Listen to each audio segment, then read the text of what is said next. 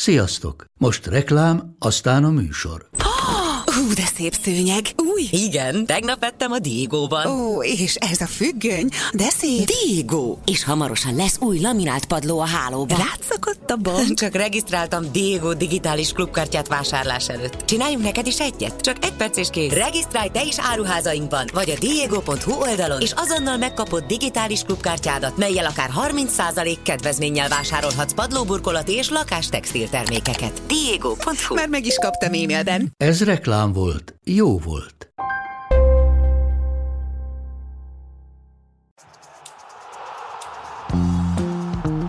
Ez a teljes terjedelem. Magyarország első futballpodcastja Baumstark Tiborral és Bognár Dómával. És nagy szeretettel köszöntünk egy újoncot, Varga Samut, aki a magyar U21-es labdarúgó válogatottnak a videóelemzője, és ahogyan megszokhattátok az elmúlt években, most is egy kicsit a taktikára fókuszálva beszélgetünk arról, ami Isztambulban történt, a Bajnokok Ligája döntőn, azon felül persze, hogy a Manchester City Rodrigójával megnyerte az Inter ellen, de mielőtt itt nagyon belemennénk a mélyebb témákba, Samu, egy pár szót rólad. Hogy kerültél az U21-es válogatottat? Ugye megszokhatták itt a kedves nézőink, hallgatóink, hogy Beregi István ül ebben a székben. Az új Beregi István. Az új Beregi István, mert hogy István ajánlott nagyon jó szívvel, mi pedig nagyon örültünk annak, hogy elfogadtad a meghívást. Igen, én is köszönöm, hogy meghívtatok. Hogyha már itt Beregi István neve elhangzott, akkor nem csak abban van nagy szerepe, hogy most itt vagyok, tehát hogy átadta nekem most ezt a lehetőséget, hanem abban is, hogy annó, amikor a Honvéd Akadémián elkezdtem ezt a munkát, ugye 2 évet, sőt 3 szezont töltöttem a Honvédnál, és utána jött egy lehetőségem a Diósgyőr első csapatától, ahol éppen Feckó Tamás volt a vezetőedző. Itt jön képbe... Mennyi hasonlóság! Igen, ugye az István is Feckóval dolgozott korábban, úgyhogy oda is az ő ajánlása által kerültem végül Diósgyőrbe, és ott megint 2 szezont töltöttem el, és ezután jött a válogatottól a megkeresés, úgyhogy az utóbbi, most megint 2 évet tudok mondani, 2 éve már Gerzolit segítem videóelemzőként a U21-es csapatnál. Akkor nagyon-nagyon-nagyon-nagyon fiatalon kezdted. Mondhatjuk így is, bár szerintem fiatalabbnak tűnök, mint amennyi vagyok, de igen, viszonylag fiatalon, és az elsők között kezdtem el. Hány éves vagy? Ezt meg szabad kérdezni? Vagy meg 29. Na, hát azért, hogyha összeadogatom, nem tudom, 2-3, vagy hogy voltak itt a váltások, akkor tehát, hogy az nagyon fiatalnak számít. Igen, nem? 23 év körül voltam. És hogy kerültél bele, azt még szabad? Igazából saját érdeklődésből, tehát én fociztam 18-9 éves koromig a Pénzügyőrben, utána volt egy kis irányváltás, tehát a Corvinus Egyetemen kezdtem el közgazdaságtant tanulni, illetve gazdálkodás és menedzsment szakra járni, viszont igazából ami őszintén érdekelt, az mindig is a futball volt, és a futballnak minden aspektusa, és... Ezért az egyetemi éveim alatt is így kezdtem ebbe az irányba azt, tehát ami szabad időm volt, azt elkezdtem azért nagyjából így a foci felé vissza közeledve eltölteni, és tehát sok olyan anyagot láttam Twitteren is, különböző elemzők anyagait, amik így felkeltették az érdeklődésemet, és utána szerintem talán őt is ismerni fogjátok, Lőrinc Ábel volt szintén az elsők között itthon. Szintén ex-teljes terjedelem vendég. Igen, hallgattam is azt az adást is, korábban volt itt ő is, igen. Tehát ő volt az, akit megtaláltam, és nagyon tetszettek a munkái. És bátorkodtam megkeresni őt személyesen is, hogy esetleg ezekbe egy picit jobban be tudna-e avatni engem. És nagyon készséges, nagyon nyitott volt, megmutatta, hogy hogy dolgozik, milyen munkákat csinál, pontosan hogyan gondolkodik. Majdnem egy tanfolyam, csak ez egy ilyen személyes mentori tanfolyam. Olyasmi, igen. Egyébként szerintem ebből nagyon sokat lehet tanulni, ha az ember olyan emberek társaságát megtalálja, akik jók abban, amit ő is meg akar tanulni, vagy egy kicsit jobban megérteni, talán ez a legjobb módszer szerintem a fejlődéshez. Na de akkor nézzünk kicsit tegnapra vissza, hogy pontosan mi is történt, mert hogy vasárnap délután vesszük fel ezt az adást. Nem volt sok időt felkészülni, ugye pont itt az említett Beregi István kérte mindig azt, hogy adjunk még neki egy napot, és akkor mindig itt sakkoztunk azzal, hogy pontosan mikor legyen a felvétel, mert hogy vissza kell néznie bizonyos jeleneteket. Mondtad, hogy meghallgattad a tegnap esti kibeszélőt, és én arra vagyok kíváncsi, amit mondtál egyben, hogy nem mindennel értettél egyet. Nem mindennel. Kezdjük akkor azzal, amivel nem. Igen.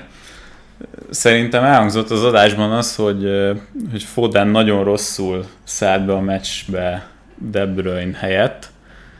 Én ezt nem teljesen láttam így. Egyébként nyilván valószínűleg, ha De Bruyne játszik végig, akkor sok szituációból a City talán jobban tudott volna nagy helyzetet kialakítani, esetleg gólt szerezni, de alapvetően Foden játékát nem láttam ilyen rossznak. Tehát azért sok esetben, most hogyha azt nézzük, amikor például egy extra egyéni akció végén mondjuk Zicserig eljutott, most hogyha ott elpasszolja a kapus mellett és rúg egy gólt, akkor lehet, hogy úgy beszélnénk az ő játékáról, hogy akár döntő szerepe volt abban, hogy a City megnyerte ezt a meccset, így, hogy kihagyta, így picit más színezetet kap ez is, és én általában próbálom inkább a folyamatát nézni a játéknak, tehát nem annyira arra kihegyezni, hogy esetleg egy játékos most kiadott egy helyzetet, vagy egy utolsó passza esetleg nem úgy sikerült, mert azért nagyon sok akciója van egy játékosnak egy meccsen, és én nem annyira szeretem azt, hogyha egy-egy ilyen akcióra fókuszálva értékeljük az ő játékát. Persze, hát ez egy abszolút rendszer szintű szemlélet, amivel ezt az egészet figyelni kell, de akkor ugorjunk vissza az elejére. Itt az első kérdésem az inkább az Interrel kapcsolatos. Azt hittem, hogy még ezt a Foden témára visszatérünk majd? Vagy? Szerintem igen. Ja, jó, azért akkor itt nem... Hát ha ti nem is, akkor majd én igen. Úgyhogy... Nyilván, mert ott ugye egy nagyon fontos változtatáshoz kapcsolódott Fodennek a pályára lépése, de tényleg kezdjünk az elején, és itt az Inter volt szerintem ebből a szempontból érdekesebb, hogyha a kezdőcsapatokat megnézzük, mert talán keveseket lepett meg az a döntés, amit Inzaghi meghozott, Džeko pályára küldésével, Lukaku padoztatásával, de mégis meghúzta ezt, mint ahogy egyébként Mkhitaryan is a padon kezdett. Mennyire lepett meg téged ez? Engem annyira nem lepett meg, viszont az események ismeretében, illetve ahogyan a meccskép alakult, azt gondolom, hogy Lukaku pályára küldése a kezdő sípszótól az indokoltabb lett volna, vagy így utólag legalábbis tekintve, hogy Lukaku fél óra alatt eljutott 2-3 nagy helyzetig, mezőnyben is igazából jól megoldotta azokat a szituációkat, amik adódtak, tehát a hosszú labdákat nagyrészt jól készítette le, jól csúsztatta le, és általánosságban véve is azért viszonylag nagy területen tudott az Inter egy-két ilyen akciót vezetni, amikor a labdakihozatalok jól sikerültek, akkor azért sok ilyen 3-3, 4-4 elleni szituációban tudták a City utolsó vonalát támadni. Ezekben lehet, hogy ha kezdő, akkor nagyobb előnyt tudott volna esetleg az Inter nyerni, mint Džeko játékából, aki azért nagyobb részt kapunak a háttal játszik jól, viszont például, hogyha olyan területek vannak, ahol be lehet indulni, akkor azokat annyira nagyon nem tudja extrán kihasználni, mint mondjuk Lukaku. Hát relatíve gyorsan is jött ez a csere, nem? Tehát hogy lehet, hogy itt Inzaghi is látta, érezte, hogy ezzel sokkal jobbat tesz, és akkor még nem is volt 1-0, ugye, amikor följött Lukaku az 57. percben. Igen, tehát azért egy óra előtt meghúzta Inzaghi is ezt a cserét, úgyhogy úgy érzem, vagy azt gondolom, hogy ő is nagyjából ezen a véleményen volt, viszont tényleg azt figyelembe véve, hogy fél óra alatt mondjuk Lukaku-nak volt 3 lövése, Džeko-nak ugye 57 vagy 8 perc alatt 0, Lukaku-nak volt 2 vagy 3 sikeres csele ez idő alatt. Egy jó blokja. Igen. Egy nagy védése, igen. Igen, de ettől függetlenül ilyen támadóknál is azt szeretem leginkább nézni. Tehát most az, hogy ő ott pont rossz helyen volt. Én rossz májú vagyok, bocsánat. Igen, ez pont az, amiről beszélsz, hogy a narratívát könnyebb ebből gyártani, hogy volt egy ilyen látványos pillanat. Különösen a VB után, tehát hogy ott a majdnem hasonló esemény zajlott le, és akkor persze mindenkinek az emlékébe az éget bele, és könnyű itt ráhúzni Lukakura, hogy mekkora fék volt. És én amúgy nem is akarom elbagatelizálni azt, hogy egy támadónál lehet, hogy tehát egyrészt a helyzet kihasználás is egy képesség, másrészt az is egy képesség lehet, hogy tényleg döntő pillanatban egy játékos hogyan tud ilyen helyzetekben jó megoldásokat választani, de hogyha nagyon elemzői higgadt fejjel nézem, akkor az, hogyha egy középcsatár fél óra alatt három nagy helyzetbe kerül, akkor lehet, hogyha végigjátsza a meccset, akkor abból esetleg már egy gól is születhetett volna, szemben így, hogy olyan játékos játszott helyette, aki most ezen a meccsen annyira nem tudta az erősségeit megjeleníteni. Viszont fölteszem akkor ugyanazt a kérdést, amit a tegnapi kibeszélőben, amivel kezdtem, hogy mennyire lepett téged meg az, hogy az a Manchester City, amelyik a szezon, hát azt mondhatom körülbelül, hogy 90%-ában ezt a 3-2-es labdakihozatali sémát alkalmazta. Néha pont a Brighton vagy az Arsenal ellen 4-2, most meg ezt a nagyon furcsa ilyen 3-1, vagy ezt a rombuszos fölállást próbálta elővezetni az Inter ellen, amit azért nagyon keveset. Sőt, láttunk ebben a szezonban ilyet a City-től? Láttunk, igen, ez most megint csak a meccs utáni narratíváknak annyira nem volt része sehol, legalábbis amilyen tartalmakat fogyasztottam, de ugye Gárdiolanál általában két vezérlő elv van, hogy a támadó struktúrát hogyan alakítják ki. Az egyik az, hogy az építkezés első vonalában szeret létszámfölényt kialakítani. Ugye ez a három játékos igazából akármilyen, tehát a szezon második felében ugye ez főként Akanji, Ruben Dias és Aké voltak. Nyilván voltak személyi változások, de ugye mindig három emberrel építkeztek. Ez az első. A második pedig az, hogy az ellenfél utolsó vonalát, tehát a védő vonalát, azt szereti túl telíteni, tehát több játékossal szeret ott megjelenni, ami ugye legtöbb esetben négy védős védekező rendszerekkel találkoznak. Ugye a négy védő között, most hogyha balról jobbra haladunk, akkor ez az öt játékos, tehát ebben a 3-2-4-1-ben, amit labdabirtoklásban játszanak, ez Grealish, Gündogan, Haaland, De Bruyne és Bernardo Silva. Ugye így tudják a négy védő közötti összes folyosót támadni hatékonyan. Így tudnak több megosztottságot is, tehát hogy az ellenfél védőinek így mindenkinek jobban megosztott a figyelmük, most leegyszerűsítve.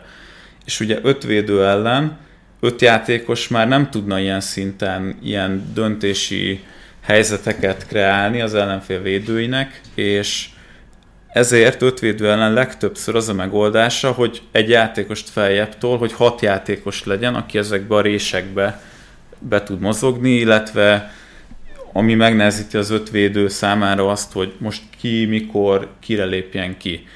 És ezért engem ez nem lepett meg, mert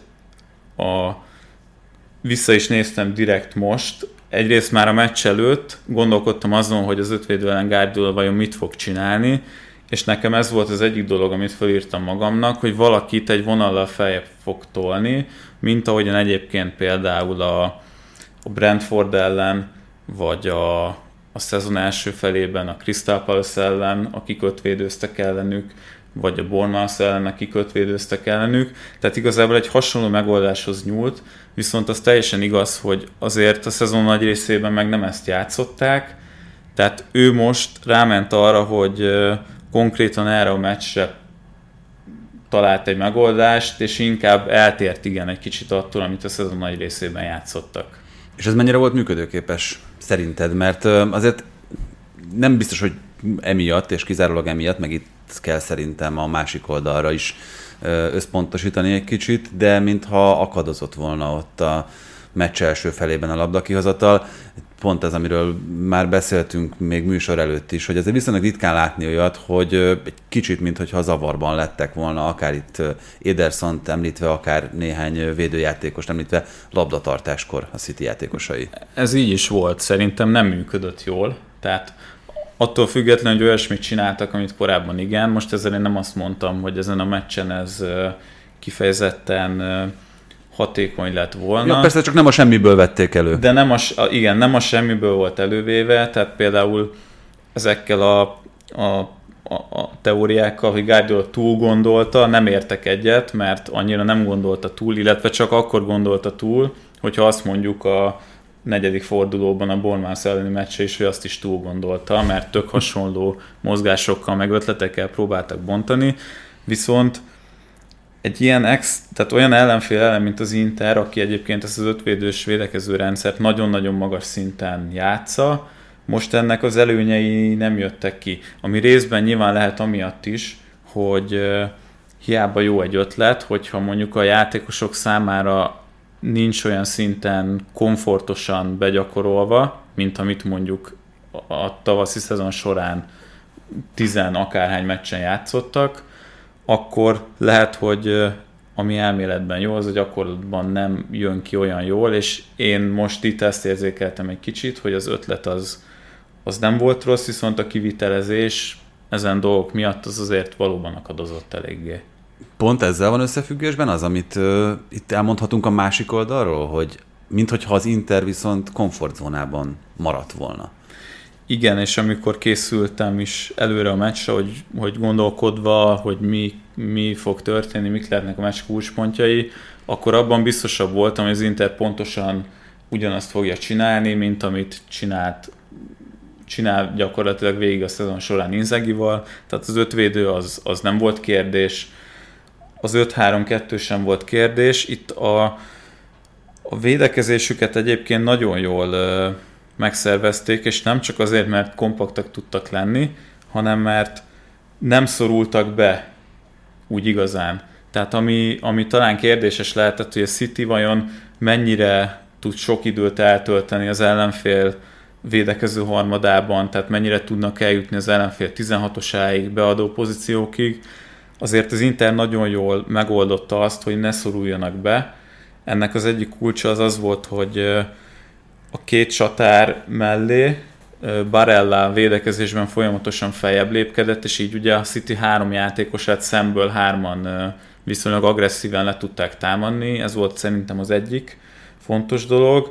A másik pedig, hogy a belső védőik, főleg Darmian nagyon agresszíven kilépkedett. Ugye kezdetben De Bruyne volt, aki ezt a baloldali 8-as pozíciót játszotta, utána ugye megcserélték egymást Gündogannal, de a lényeg, hogy ott Darmian nagyon agresszíven kilépkedett, jól biztosítottak be mögé, és a City igazából folyamatosan viszonylag hátraszorult azokból a szituációkból, amikor ezen a szélen próbált bontani. Ez volt a legnagyobb meglepetése, nem ennek az egész döntőnek. Tehát ez kívülről, illetve a pályán is azzal társulva, hogy a City nem érezte magát olyan komfortosan, ez messze nem egy domináns Citynek tűnt, és hogyha azt gondoltad volna, hogy erre válaszként lehet Haalandnak mögé lőni a labdákat, hát ő nem tudott Acerbi mellett olyan nagyon ficánkolni, sőt, gyakorlatilag hozzá nem is jutottak el a labdák. És akkor ebből lett az, hogy tényleg ahhoz szoktunk hozzá, hogy a City mondjuk a Real ellen például meg tudta azt csinálni, hogy folyamatosan nyomott, és folyamatosan ott tartotta a labdát a támadó harmadban. Itt ilyenről nem volt szó, és már a középpályán olyan nyomást kaptak, ami nekem a döntő meglepetése volt. Igen, viszont hogyha megnézzük azt, hogy a City hogyan most csak a döntőig vezető utat, akkor valami miatt, és ebben amúgy én sem vagyok teljesen biztos, hogy mi az oka, de azt látjuk, hogy idegenben valahogy sokkal passzívabb, sokkal óvatosabb a City játéka. Most, hogyha csak az eredményeket nézzük végig... Tehát ez a párharc első meccse volt, úgy készültek rá.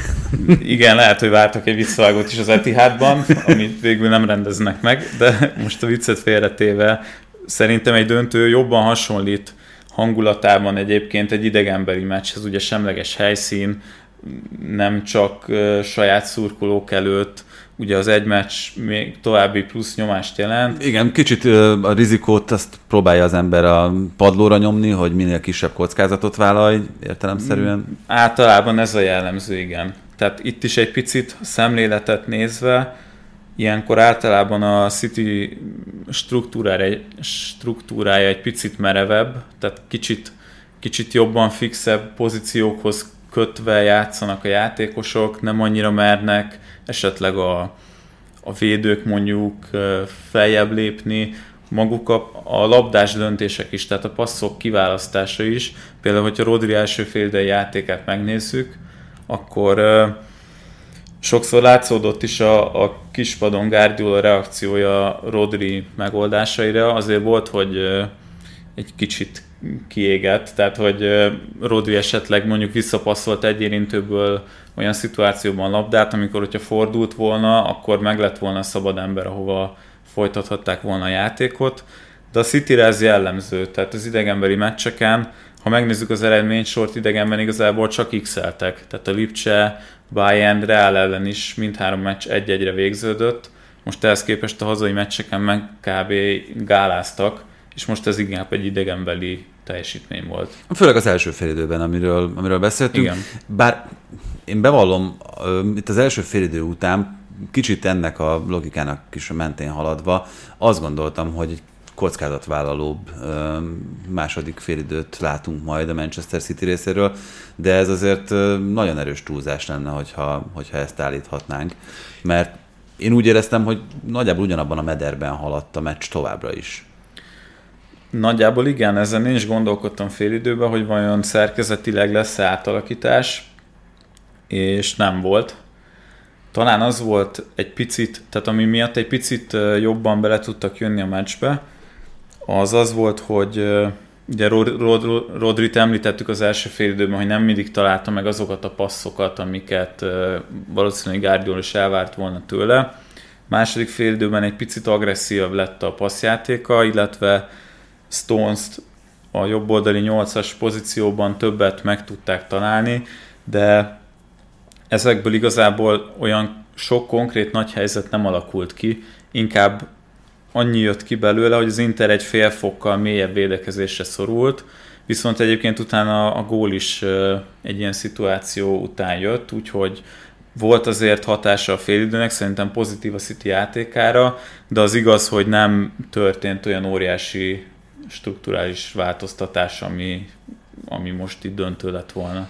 Te említetted Barellát az első fél időben, meg úgy egyáltalán a meccsen, említettem a tegnapi kibeszélőben is, hogy próbáltam figyelni a The Athletic-nek a szöveges közvetítését, és ott is volt egy videóelemző, aki Barellát emelte ki, hogy ő az egész mezőnyből, tehát hogy nála a legmagasabb értékelést azt egyértelműen ő kapja, mert mind védekezésben, mind támadásban hozzátett olyan plusz melót, ami ezt a meccset ezt nagyjából ilyen egárra billentette. Tehát, hogy nála ő volt igazából a mérlegnyelve, ezzel egyetértesz, akkor ezek szerint, mint az előbb te is őt emelted ki.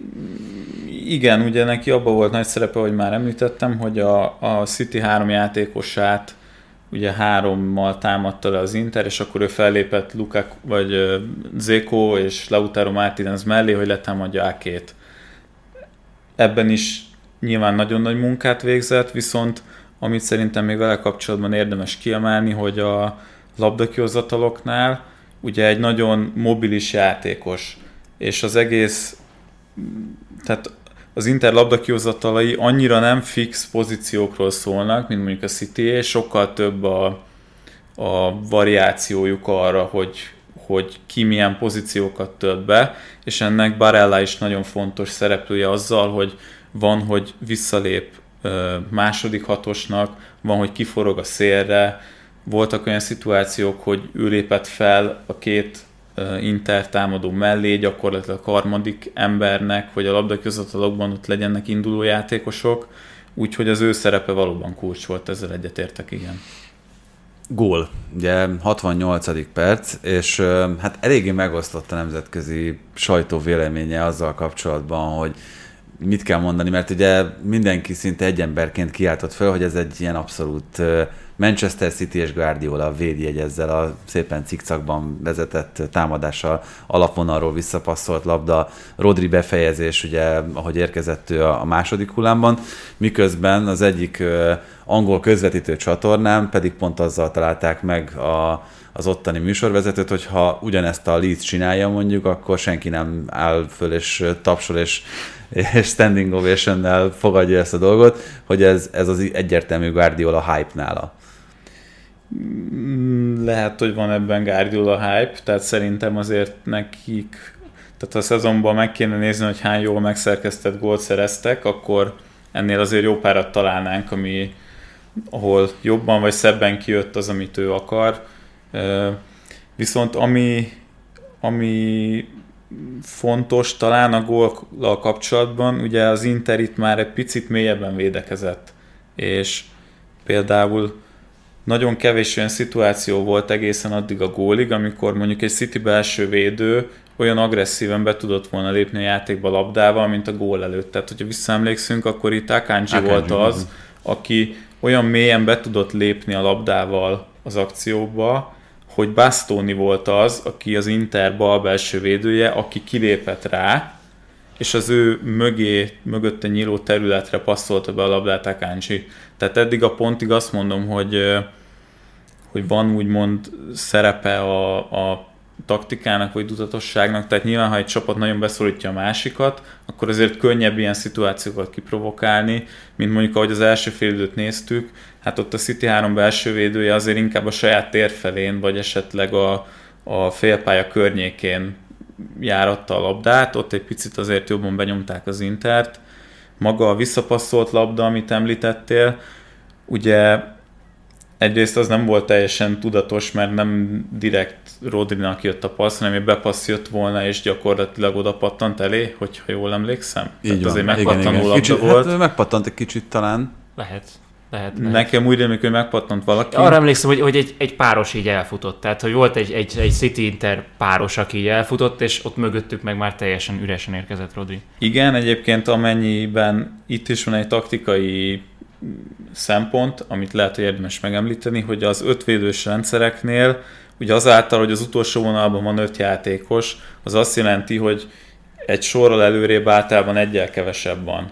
És ugye az ilyen box környéki befejező akcióknál ez sokszor azt eredményezi, hogy a visszapassz az, ahol nyílik terület, mert ott a 3 belső védő plusz a 2 szárnyvédő azért a közvetlen bepasszokat jól le tudja védeni, viszont egy picit mélyebb zónákban meg egyel kevesebben vannak, és valahol ez itt is megjelent, hogy abban a zónában ugye Rodri üresen tudott megérkezni.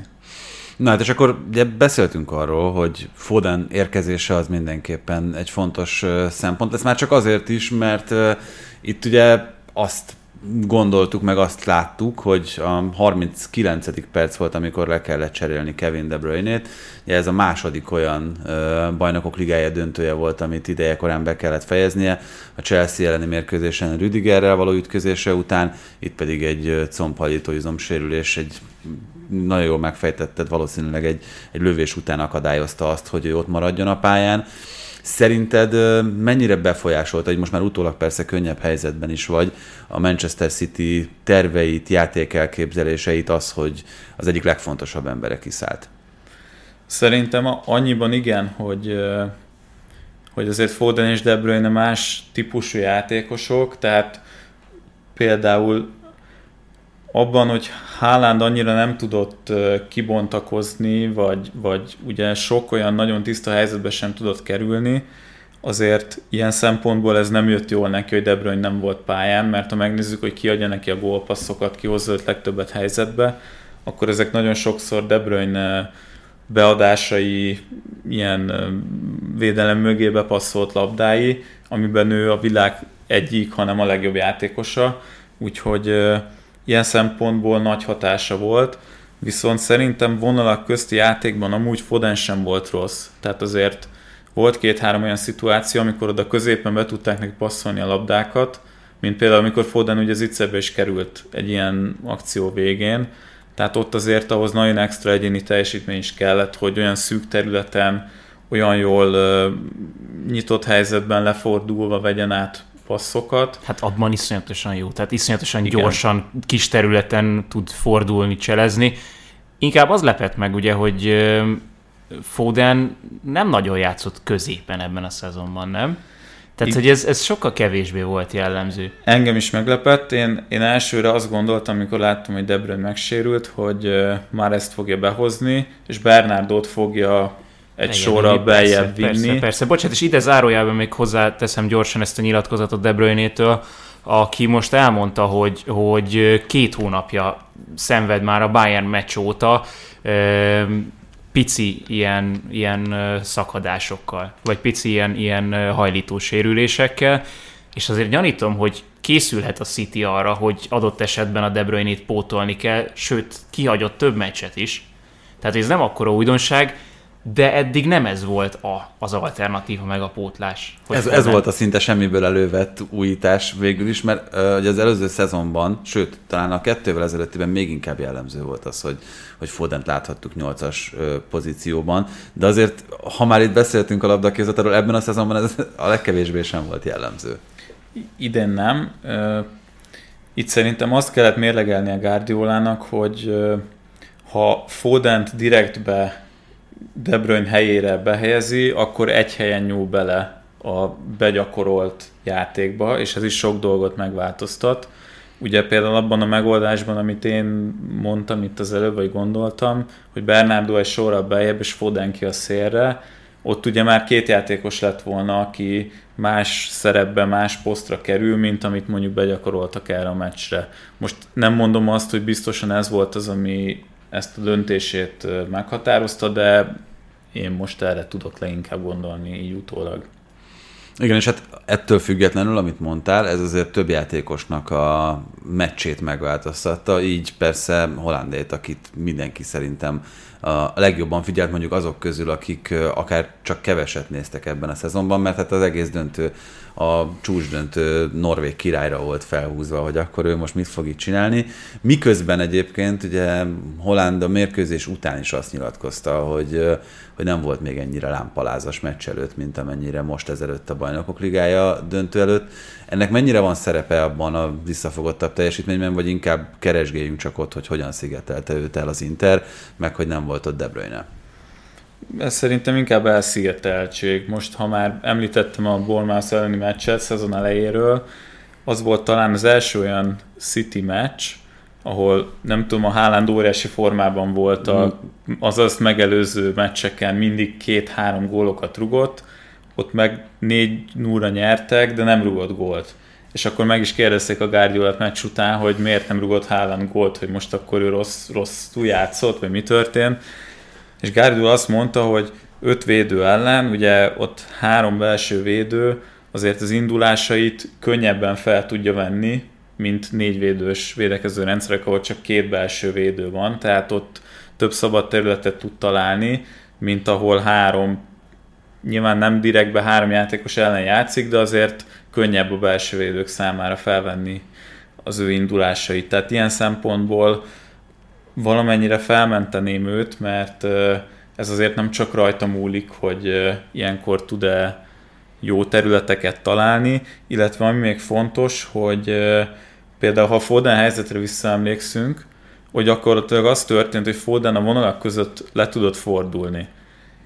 Haaland indult, és talán Acerbi, vagy valamelyik Inter belső védő úgy döntött, hogy inkább elmegy Haalanddal, hogy nehogy bepasszolják neki a labdát, viszont ezáltal szétnyílt akkora terület Foden előtt, hogy egészen a kapuig el tudta vinni. Tehát ilyen szempontból van hatás olyankor is a játékra, vagy egy-egy szituációra, amikor nem hinnénk azt, hogy neki nagy szerepe volt, de például, hogyha ott nem Haaland indul, hanem egy 15 gólos támadó, akkor valószínű, hogy Fodenre kidegy valaki.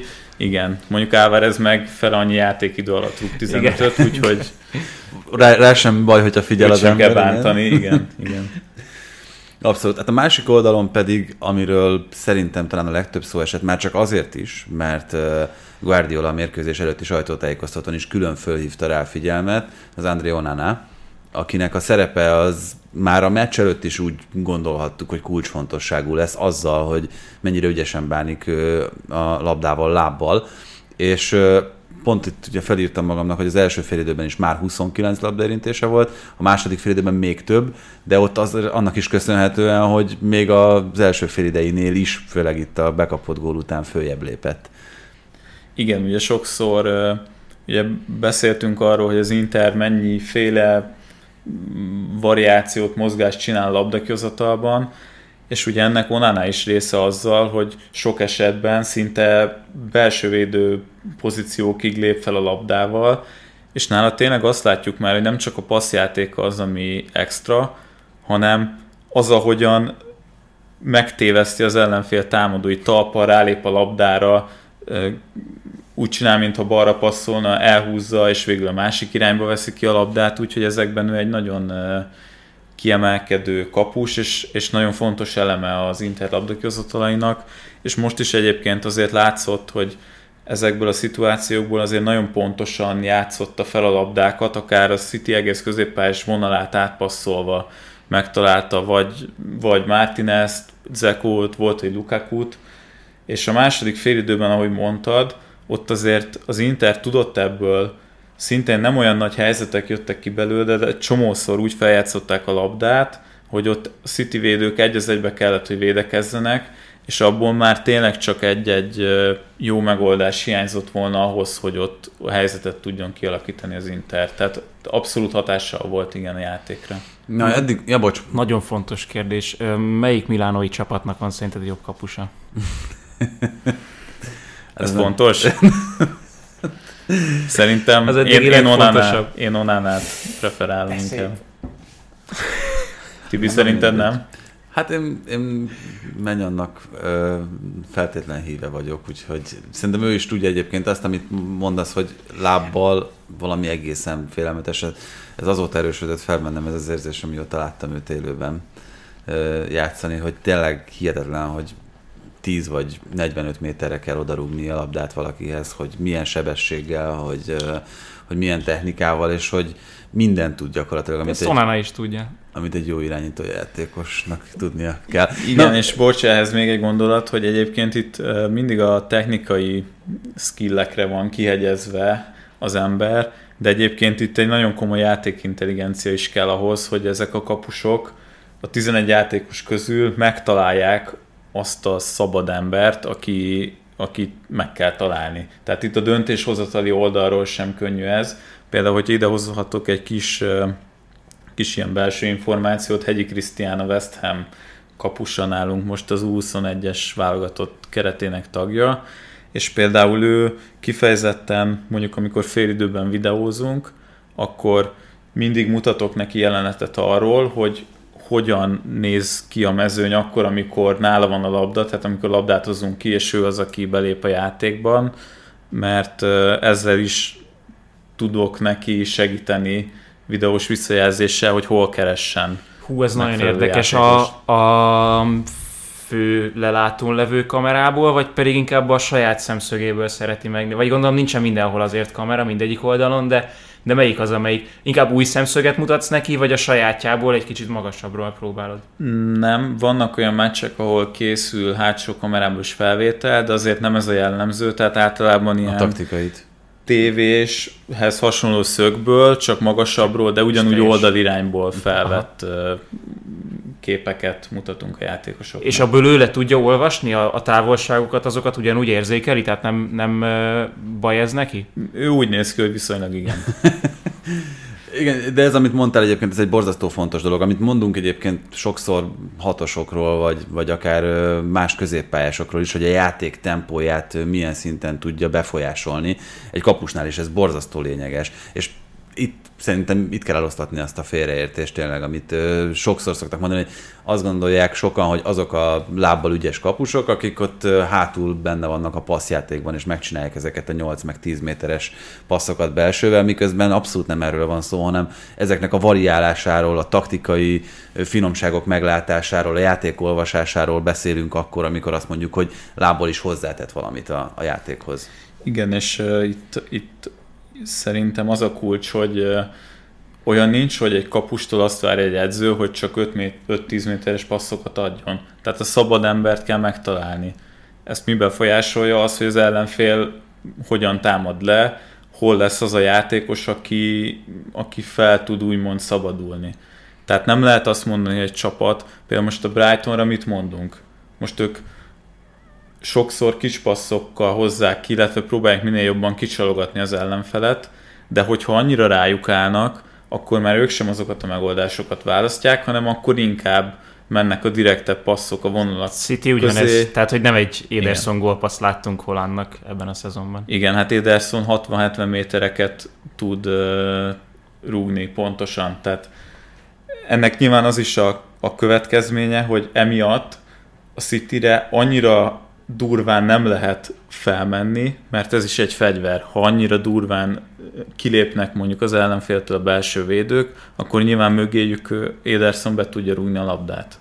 Igen, és ugye ennek is van szerepe, amiről itt beszéltünk, hogy amellett, hogy milyen paszt választasz meg, amellett itt már a kapusoknál is, ugyanúgy, mint ahogy egy mezőnyjátékos esetében elmondjuk, hogy az, hogy mennyire nyomástűrő, az szintén egy olyan adottság, ami a legfontosabbak között említendő velük kapcsolatban, mert hát egyre gyakrabban láthatunk olyat is, miközben szerintem még pár éve ez egy egészen ritka dolog volt, hogy a kapust is nyomás alatt tartják, és hogy őt is pressingelik. Igen, hát mit mondtál, most felkészülte voltál, 29 passza volt Onanának? Igen. Az első fél időben? Így van. Tehát ha azt nézzük, hogy hány védése volt, most erre se tudok statisztikát, de valószínű, hogy hát 3-4, valami ilyesmi lehetett.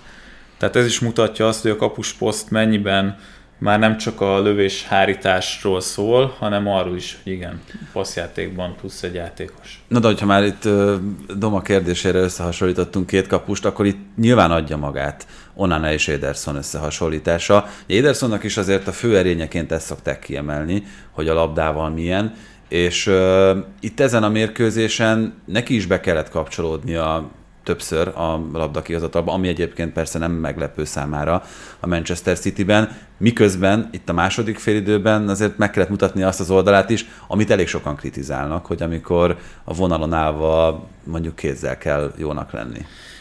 Igen, és ez egy kicsit egyébként a Cityt szerintem a BL-ben, illetve a nagymeccseken az utóbbi éveket tekintve időnként sújtotta. Tehát az nem kérdés, hogy amiatt, hogy a City a Premier League-ben gyakorlatilag minden meccset végig dominál, és Edersonnak tényleg van egy meccsen, nem tudom hány passza, de 5 annyi védése. Hát vagy inkább 10. Igen, vagy inkább 10. Tehát ezáltal az ő jelenléte az biztos, hogy egy átlagos Premier League meccsen többet segít, mint mondjuk ha Courtois lenne a City kapusa, aki meg lábbal gyengébb, viszont lövéshárításban meg az egyik, hanem a legjobb kapus. Viszont ugye ezeken a meccseken, ahol nagyjából azért egyenlő erősségű, vagy maximum egy kicsit gyengébb ellenfelekkel találkozik a City, ott azért annyira jól nem tudnak védekezni, hogy az ellenfél egyáltalán ne lőjön kapura, és emiatt azért, ha megnézzük, hogy mondjuk mi kell ahhoz, hogy egy csapat BL-t nyerjen, vagy egy ilyen nagy tornát megnyerjen. Most, ha csak a legutóbbi 2 ilyen eseményt nézzük, ugye a VB-n Argentinánál Emi Martinez, aki szintén amúgy lábbal annyira nem egy extra kapus, viszont például az ittszervédésben, lövéshárításban, meg például a büntetőpárbajokban, reflexvédésekben nagyon extra. Ugye Courtois-ra emlékszünk tavaly, hogy mennyi talán rekordszámú lövést kellett kivédeni a döntőben, meg egyébként már előtte is, már a döntőhöz vezető úton is szenzációsan védett. Tehát ezzel csak azt akarom mondani, hogy az ilyen kiélezett meccseken talán eltolódik az arány a lábjátékról egy picit a tradicionálisabb kapus erények felé, és ugye, ahogy mondtad, Ederson ebben, ha a statisztikáit nézzük akár, akkor a Premier League-en belül sem mindig hoz olyan kiemelkedő mutatókat, viszont most például, és ezt Gárdiola is kiemelte a meccs után, kérdezték, hogy mi volt a különbség idén, ami miatt ugye nagyon kevés kapott góllal, meg egy olyan nagyon masszív csapatbenyomását keltette a City még olyankor is, amikor éppen esetleg nem játszottak olyan szemet gyönyörködtetően, de nem tudott az ellenfél nagyon könnyen helyzetbe kerülni ellenük, és a Edersont kiemelte, hogy például Zané zicserét az Etihadban az első meccsen 1-0-nál például kivédte.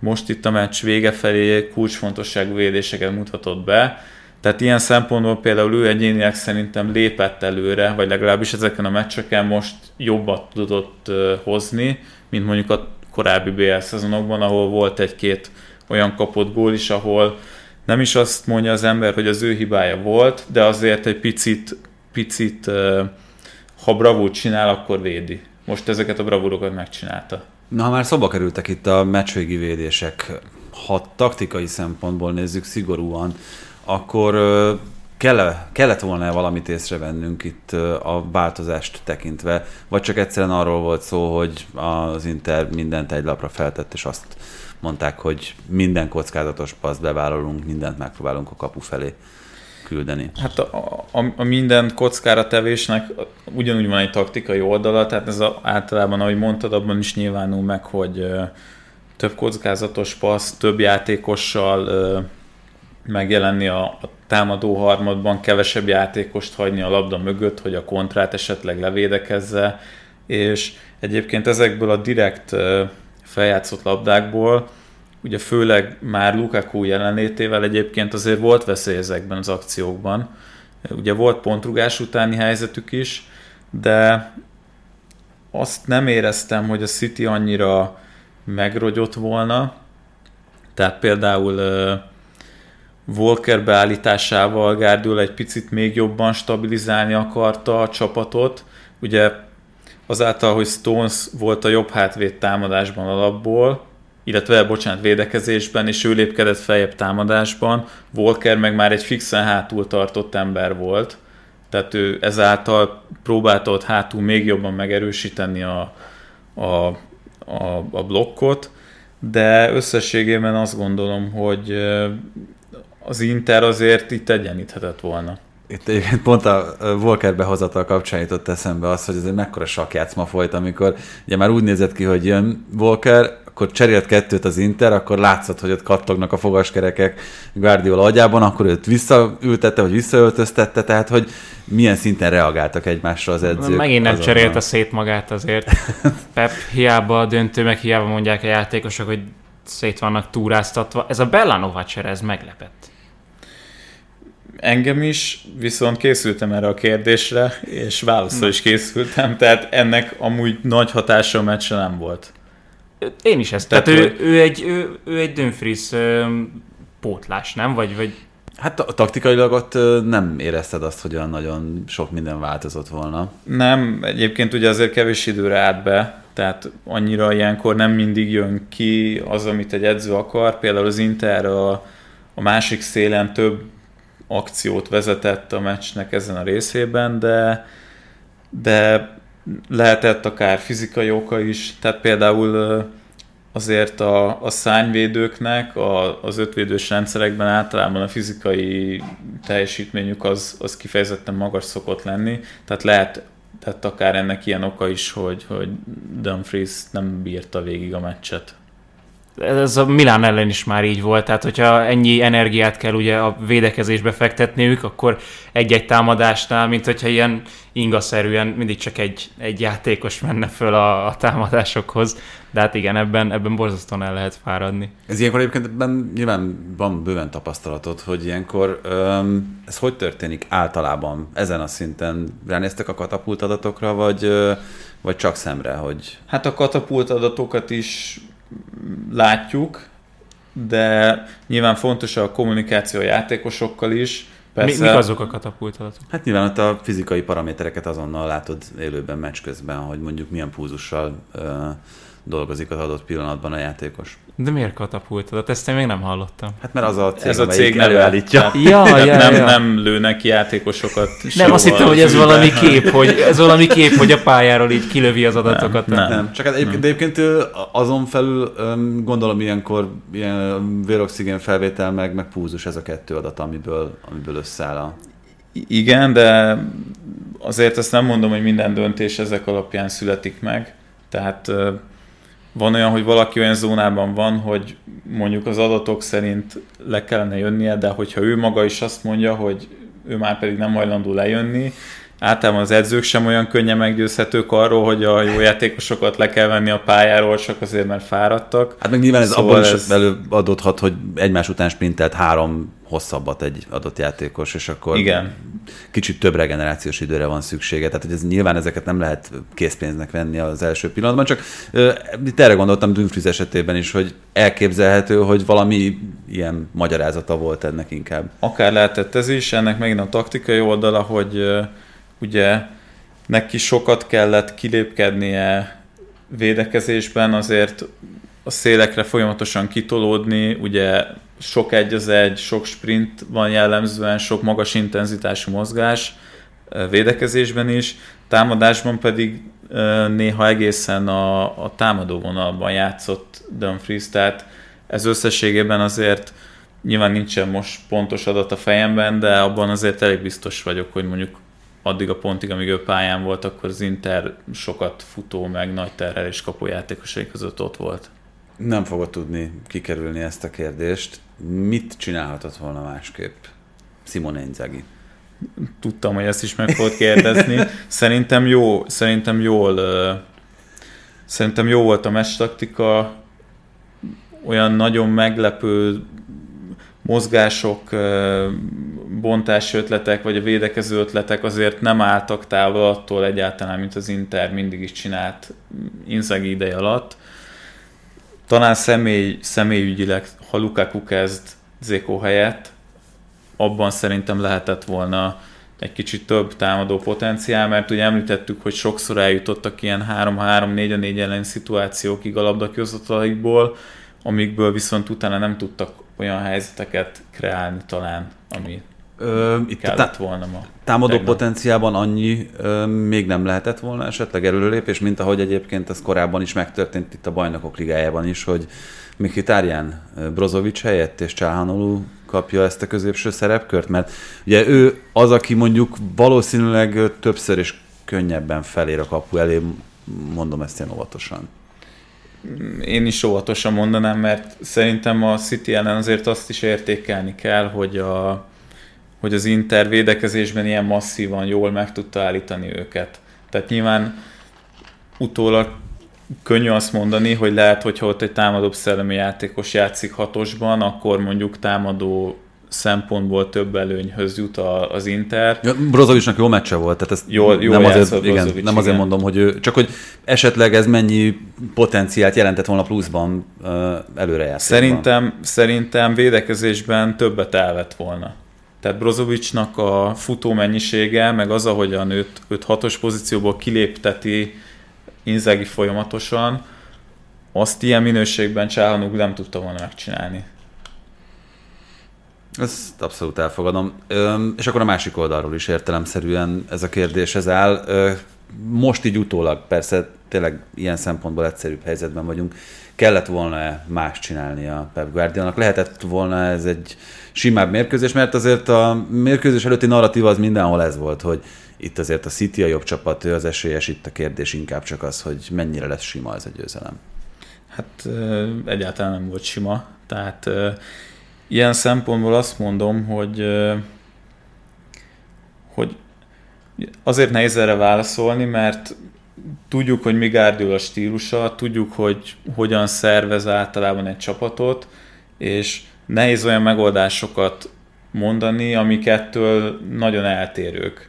Mert ez kicsit olyan, mintha azt mondanánk, hogy mondjuk egy Simeone csapat kezdjen el 70-30 arányban labdát birtokolni, meg hasonlók. Tehát, hogy nem az edző stílusa. Ugye Guardiola viszonylag merev pozíciós játékot játszott a csapataival, tehát ez azt jelenti, hogy nagyjából egyenlő távolságban területet eloszlatva egyenlő arányban egy szimmetrikus szerkezetben építkeznek. És az olyan meccseken, amikor az ellenfél ezt jól levédekezi, akkor viszonylag kevés olyan véletlenszerűségre ad ez lehetőséget, amikor a játékosok maguktól csinálnak valami olyat, ami tényleg nem megtervezett, de jól működik. Tehát nagyon be van állítva minden. Mondjuk, hogyha összehasonlítjuk ezt a játékot mondjuk a Real Madriddal, ugye Ancelotti szemlélete az egy sokkal szabadabb, sokkal több egyéni döntése és felelőssége van egy ilyen játékban a játékosoknak. Nyilván ott is vannak tudatos, konkrét elvek, mint például ők szeretik mondjuk a pálya bal oldalát túltölteni. Tehát a Real úgy játszik, hogy Vinicius, Benzema, Modric, Kroos viszonylag a bal oldalra húzódnak ki, ugye Camavinga is viszonylag szabad szerepben játszik, tehát egyszer mélyen veszi fel a labdát, egyszer fellép a vonalak közé, egyszer beljebb lép, Modric szerepe sem annyira, vagy pozíciója is sokkal kevésbé behatárolható, mint mondjuk egy ilyen meccsen Rodrié, vagy mondjuk Stonesé. És ugye ebből kifolyólag sokszor azon a területen, ahol mondjuk ilyen több játékossal töltenek túl, nem is annyira konkrétan megtervezett módon, de a játékosok itt az adott zónán belül sok szabad mozgással valamit egyszer csak csinálnak, amivel új védekező reakciót provokálnak ki, és amiből esetleg előnyt tudnak kovácsolni. A City játéka, illetve Guardiola szemlélete egy picit kevesebb lehetőséget ad erre, de nekem az volt az ötletem a félidőben, hogy egy picit szabadabb struktúrát kellene engedni, például olyan szempontból, hogy mondjuk a vonalak között esetleg mondjuk Gündogánt, meg Fodent mondjuk egy oldalra húzni. Ez főleg kicsit azok után felmerülhet, hogy mindegyikük tud mindegyik pozícióban játszani abban a vonalban. Tehát, hogyha Grillistől azt kéred, hogy menjen be középre, akkor sincsen pánik. Hogyha a Bernardo Silvát akár átteszed a túloldalra, akár középen játszhatod, ugyanúgy valószínűleg, mint Foden, a legmagasabb szinten ezt el tudják látni. Tehát innentől kezdve azért vannak itt variációs lehetőségek. Abszolút, csak ugye ilyenkor az is kérdés, hogy mi az, amit a csapat tud, mi az, ami szerint fel volt készítve az utóbbi most már sok évben. Tehát ezeket ilyen nagyon hirtelen azért nehéz átállítani. Tehát nehéz olyan megoldásokkal próbálkozni ilyenkor, ami egyáltalán nem volt korábban jellemző. De visszatérve talán erről a merevebb pozíciós játékról ilyenkor megoldás lehet a jövőben a Citynek az, hogyha egy picit próbálnak aszimmetrikusak lenni, vagy próbálnak egy adott zónában esetleg kicsit több játékost elhelyezni, nem annyira szimmetrikus rendszerben gondolkodni, mert például ez a meccs egyébként, hogyha megnézzük, amúgy kísértetiesen hasonló volt a 2 évvel ezelőtti BL döntőhöz, nem tudom, hogy emlékeztek el, City-Chelsea meccsre. Abszolút. Tuchel ugye ott ugyanúgy 5 védőzött, Guardiola nagyon hasonló megoldással próbálkozott. Csak Rodri nélkül, de egyébként ugyanúgy mondhatjuk azt, hogy nem működött túl jól. Viszont annyiban egyébként megvédeném ezt a fajta játékfelfogást, hogy azért azt látjuk, hogy amikor úgymond rosszul játszanak, az egy nagyjából ilyen egál-szerű meccsképet ad ki, ami azért még mindig nem olyan rossz. Tehát ha megnézzük, nagyjából az történik ilyenkor, hogy a City viszonylag dominál, csak nagyon, nagyon meddő a játék. Nagyon meddő, miközben egyébként azt szinte elképzelhetetlenné teszi, hogy az Inter vagy az éppen aktuális ellenfél akcióból betaláljon ellenük. Hát ha nem is elképzelhetetlen, de azért nagyon alacsonyra van igen redukálva ennek az esélye. Tehát amikor a City rosszul játszott, ha azt mondjuk a Bernabéus meccsre is, hogy rosszul játszottak, azok általában legrosszabb esetben is ilyen szűk egygólos vereségek. Most olyan csapat hirtelen nem jut eszembe, akinek a rossz formája, az mondjuk legrosszabb esetben is egy ilyen egál-szerű meccsképet ad ki. És akkor az utolsó kérdés, ami persze inkább csak ilyen becslésig juthat el, hogy talán mondhatjuk azt, hogy az utolsó mozaik is a helyére került itt ezzel a Guardiola életművel és a Manchester Cityvel, mert ugye eddig sokan a fejére olvasták azt, hogy csak Messivel, meg csak a Barcelonával képes nyerni. Ő az első edző, aki 2 csapattal tudott triplázni, a Manchester United után a Manchester City a második olyan angol, amelyik megnyerte a bajnokságot, az FA kupát, illetve a Bajnokok Ligáját is. És látjuk azt, hogy ugye az elmúlt 6 évben megszerzett 5 bajnoki cím ellenére minden szezonban valami fajta innovációval, vagy valami fajta újdonsággal jelentkezik, de ezt azért egy kicsit én azt gondolom, hogy táplálta ez is, hogy még valami hiányzik. Mi fogja a motivációt jelenteni? Nem csak számára, hanem a játékosok, meg a csapat számára, meg a klub számára a következő években. Mert nagyon viccesnek hangzott ez a mondat Guardiolától a mérkőzés utáni sajtótájékoztatón, hogy már csak 13-ra vagyunk a Real Madridtól, igen. De hát nyilván ez nem a realitás, mint ahogy az sem, hogy ezt a tüzet, ezt ennyire hosszan és ennyire folyamatosan fenn lehet tartani. Igen, ugye nyilván a BL megnyerése az egy ilyen hiányzó puzzle darab volt. Egyébként én még ezzel együtt is nagyon nagy edzői teljesítménynek tartom azt, hogy a Premier League-ben ennyire kiegyensúlyozottak tudtak lenni.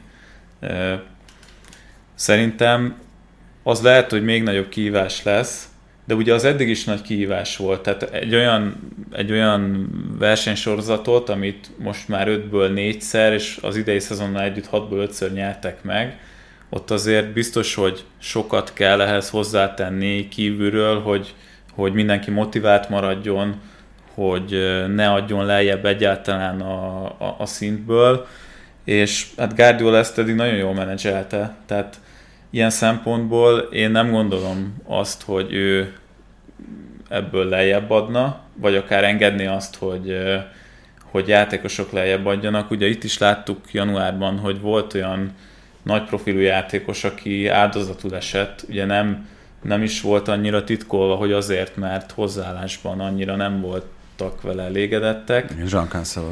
Igen, ugye Cancelóra gondolok.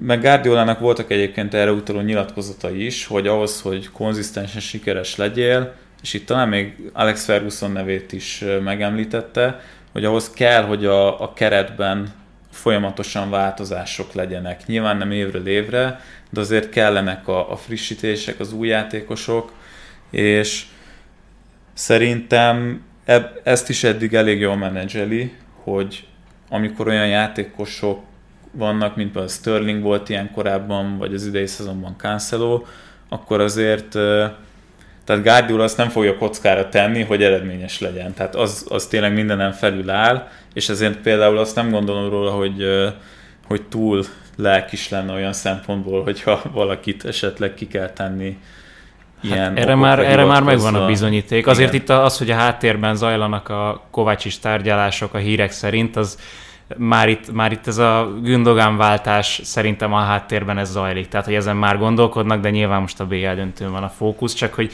ez jutott eszembe erről, hogy nem véletlen szerintem, hogy kicsit felmelegettek ezek a pletykák, hogy Kovačić lehet, hogy szinte biztos. Igen, kicsit olyan, mint amikor valaki párkapcsolatban van, de már, hogy kicsit azért flörtölget itt ott. Nekem az szokott eszembe jutni, mert ugye annyira jó játékosaik.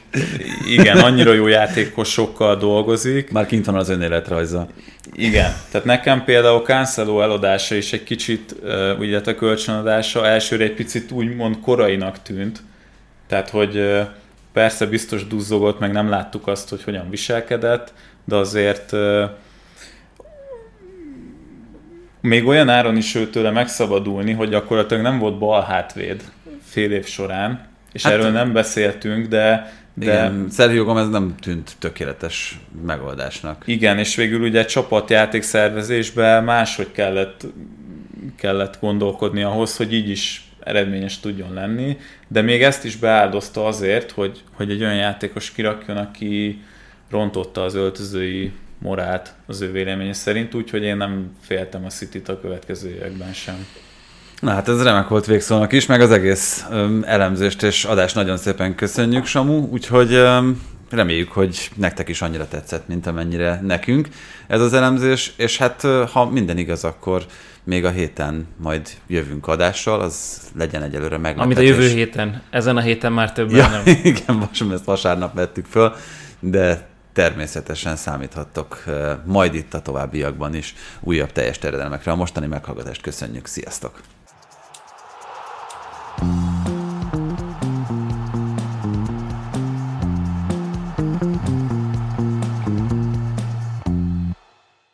Ha más podcastekre is kíváncsi vagy, hallgassd meg a Béton műsor ajánlóját. El tudod képzelni, hogy a podcastet, amit éppen most hallgattál, fél év múlva már a mesterséges intelligencia generálja? Mi sem. De ha érdekel, eljött-e már a gépek lázadása. Hallgass bele az Embertelen Podcastbe. Orsós Lajos vagyok, a műsor házigazdája. Egyelőre még élőben. Egyelőre. Fedezzük fel együtt, hogyan ismerkedik, randizik, mesél és vitatkozik Betty és Péter. Két teljesen mesterséges intelligencia. Lajos, a podcast címét mond még egyszer, léci. Oké. Okay. Embertelen Podcast. Ez a műsor a Béton közösség tagja.